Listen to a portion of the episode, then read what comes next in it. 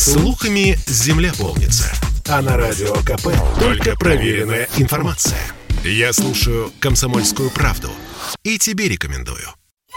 Последний день года будет нерабочим. На этот раз нам повезло, потому что выходной 2 января выпал на воскресенье. В правительстве России решили перенести его на пятницу 31 декабря. Поэтому резать салаты можно будет с самого утра и всей семьей.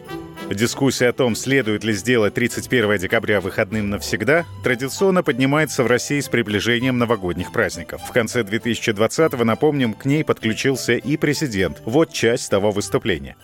Что касается 31 декабря, объявление его нерабочим днем, ну, отдыхать не работать, у нас праздников много Новый год. Одним больше, одним меньше, там уже, наверное, не убудет от нас. Но 31 действительно очень своеобразная работа, так мягко говоря, организуется. Поэтому, конечно, наверное, следует это поддержать.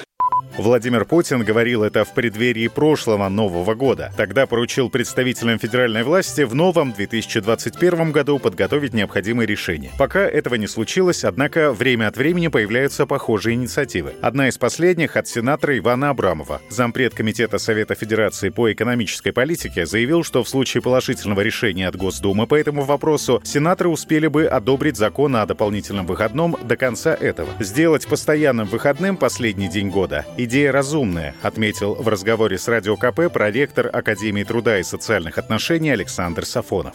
Все прекрасно понимают, что 31 декабря придется отмечать Новый год, он неизбежно наступит. В связи с этим в офисах как э, данность отсутствуют люди, либо они приходят на час, на два. То есть, по сути, так сказать, идет не работа, а имитация работы. Это, конечно, естественно, не касается тех предприятий, где э, существует жесткий график, 24 часа 7 дней в неделю, а вот большинство э, людей все-таки работающих 31 декабря ну, отмечают в большей степени, так сказать, нежели а, трудятся. Поэтому целесообразно действительно 31 декабря сделать постоянным а, выходным.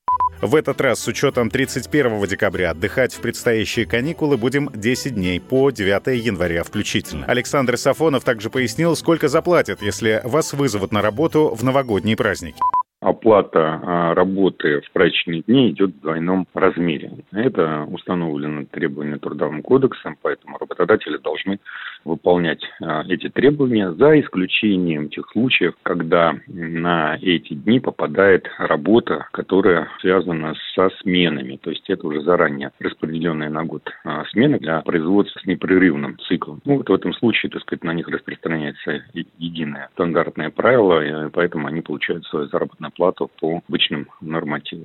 Всего в наступающем году праздничных и выходных дней насчитывается 118. Длинные выходные ждут жителей страны и весной, и летом, и осенью. По 4 дня с 30 апреля по 3 мая и с 7 по 10 мая. По 3 с 11 по 13 июня и с 4 по 6 ноября. Самые долгие нерабочие дни по традиции наступают после Нового года. Александр Фадеев, Радио КП.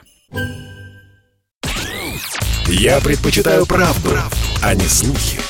Поэтому я слушаю Радио КП. И тебе рекомендую.